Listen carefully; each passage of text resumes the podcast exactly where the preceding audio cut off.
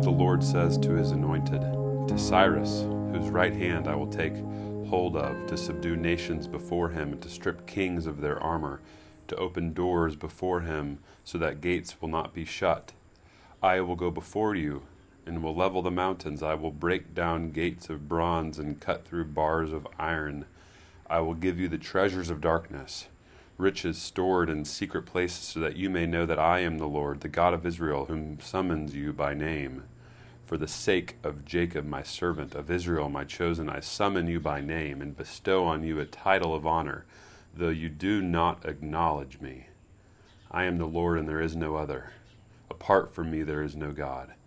I will strengthen you, though you have not acknowledged me, so that from the rising of the sun to the place of its setting, men may know there is none beside me. I am the Lord, and there is no other. I form the light and create darkness. I bring prosperity and create disaster. I, the Lord, do all these things. You heavens above, rain down righteousness. Let the clouds shower it down. Let the earth open wide. Let salvation spring up. Let righteousness grow with it. I, the Lord, have created it. Woe to him who quarrels with his Maker, to him who is but a potsherd among the potsherds on the ground. Does the clay say to the potter, What are you making? Does your work say, He has no hands? Woe to him who says to his father, What have you begotten? or to his mother, What have you brought to birth?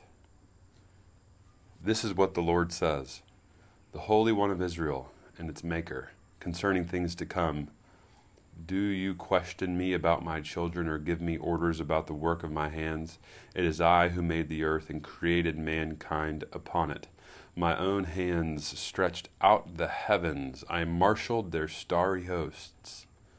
I will raise up Cyrus in my righteousness. I will make all his ways straight. He will rebuild my city and set my exiles free, but not for the price or reward, says the Lord Almighty. This is what the Lord says the products of Egypt and the merchandise of Cush and those tall Sabeans, they will come over to you and will be yours. They will trudge behind you, coming over to you in chains. They will bow down before you and plead with you, saying, Surely God is with you, and there is no other, there is no other God. Truly, you are a God who hides himself, O God and Savior of Israel. All the makers of idols will be put to shame and disgraced. They will go off into disgrace together. But Israel will be saved by the Lord with an everlasting salvation. You will never be put to shame or disgraced to ages everlasting. For this is what the Lord says he who created the heavens. He is God. He who fashioned and made the earth. He founded it. He did not create it to be empty, but formed it to be inhabited. He says, I am the Lord, and there is no other. I have not spoken in secret from somewhere in a land of darkness. I have not said to Jacob's descendants, Seek me in vain. I, the Lord, speak the truth. I declare what is right. Gather together and come, assemble, you fugitives from the nations. ignorant are those who carry about idols of wood, who pray to gods that cannot save.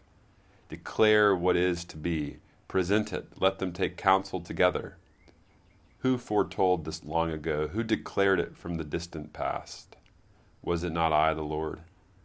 And there is no God apart from me, a righteous God and a Savior. There is none but me. Turn to me and be saved.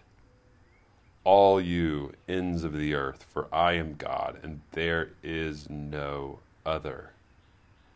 By myself I have sworn, my mouth has uttered in all integrity a word that will not be revoked. Before me every knee will bow, by me every tongue will swear. They will say of me, In the Lord alone are righteousness and strength.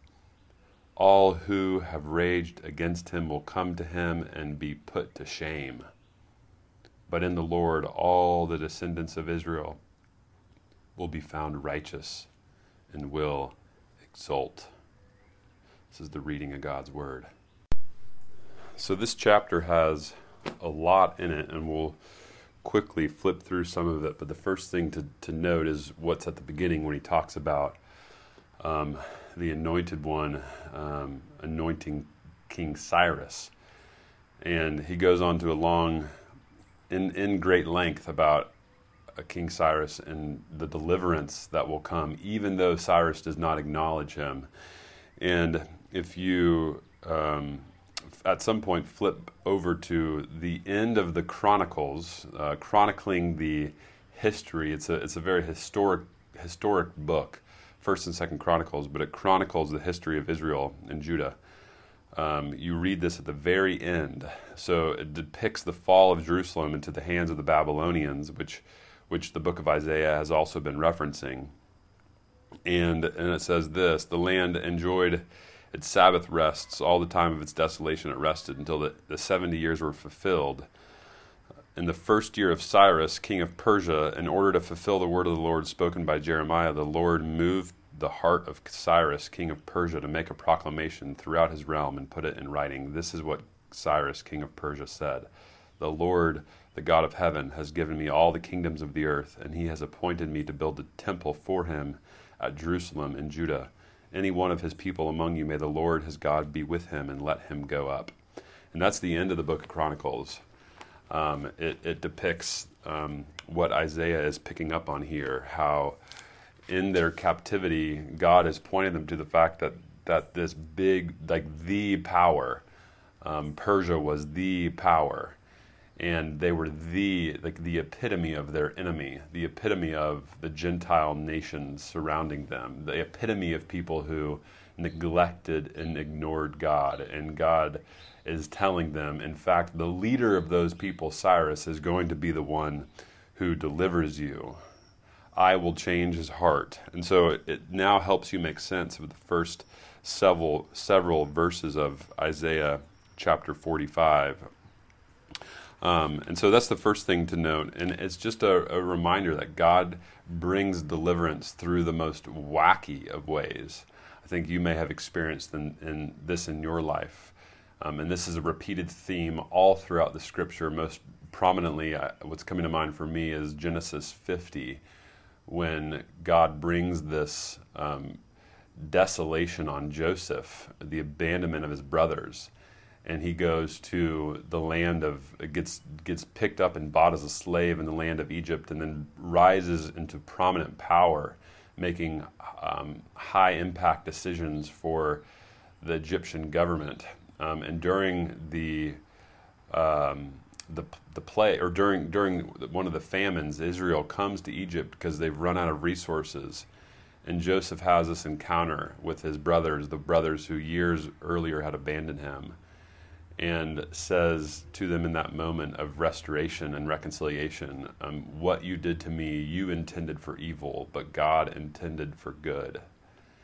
And I think this is the same thing. What, what Cyrus, um, what the Babylonians, what um, the Persians intended for evil, God changed the heart of Cyrus and God intended it for good.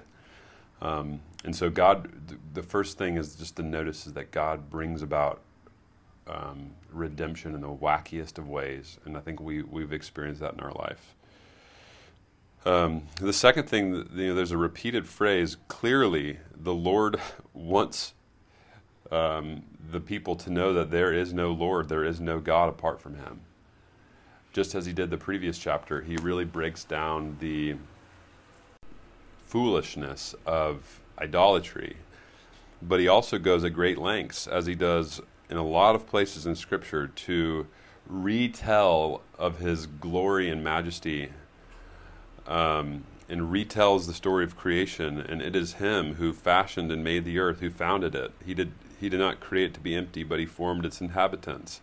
And almost questioning the pride of human beings of oh yeah well where were you when i made the earth when i stretched out the heavens um, you know i think that this is this is a great uh, reminder for us you know the gospel it humbles those who are proud, and it actually gives great confidence to those who are humbled.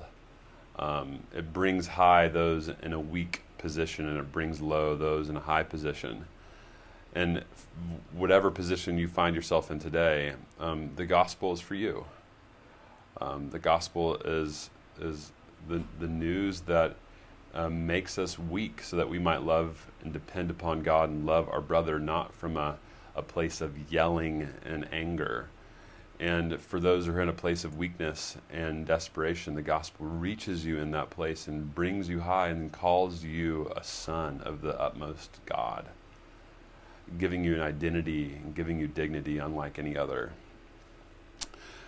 Um, and the last thing just to point out is um, this this last echo in verses 22 through the end, which is this reference um, and picked up back at the end of the Bible in Revelation 21 and 22, where he says, Every knee will bow and every tongue will swear or confess that I am the Lord alone, and all righteousness of strength comes from me, and that all who have raged against him will be put to shame.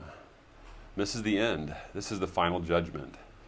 This is the coming of the Lord, and the blood of Jesus Christ will be on all people the blood will either be as an atonement, a covering, making you pure, giving you, imputing to you the righteousness and the strength and the purity and the cleanliness and the holiness and the blamelessness that's required to enter into the gates to be a citizen of the New Jerusalem, or it will be the condemning blood, the blood that accused and put him to death.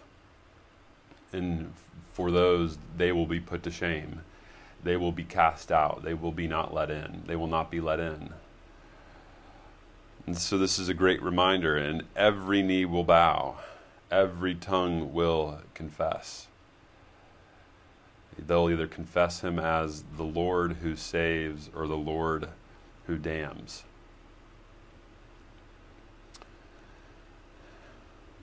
So, this is a great reminder for us um, today, whatever situation you find yourself in. Um, there is a God who invites us. I, I love this, even in this passage, he invites us to seek him. He invites us, he says in verse 22 Turn to me and be saved, for I am God and there is no other. This is a reminder for us today. Turn to him to be saved. Let us pray. Father, we acknowledge you as the one who stretched the canopy of the skies, the one who formed the foundation of the earth, created the seas, and holds them in your hands. And you've put on the earth inhabitants. You've given us dominion to rule and subdue and, and to care for your earth and to love those around us. Um, Lord, you have brought deliverance to us and you continue to deliver us in a variety of ways. Um, but ultimately, Lord, you have promised um, to deliver us once and for all from the impending judgment that is to come. Um, so give us great faith as we wait um, that day. Uh, we pray, Lord, come, Lord Jesus, come. Now, in the midst of waiting for that day, we find ourselves in a pretty peculiar time um, with lots of um, fears and anxieties and just real chaos. Um, Lord, would you comfort us, be with us, be in our midst, um, help us make sense of what's around. Um, help us turn to you, the one, the only one who will save. Help us notice and recognize and confess our, idol- our idolatry, the things we turn to apart from you. We pray all this in the name of Jesus.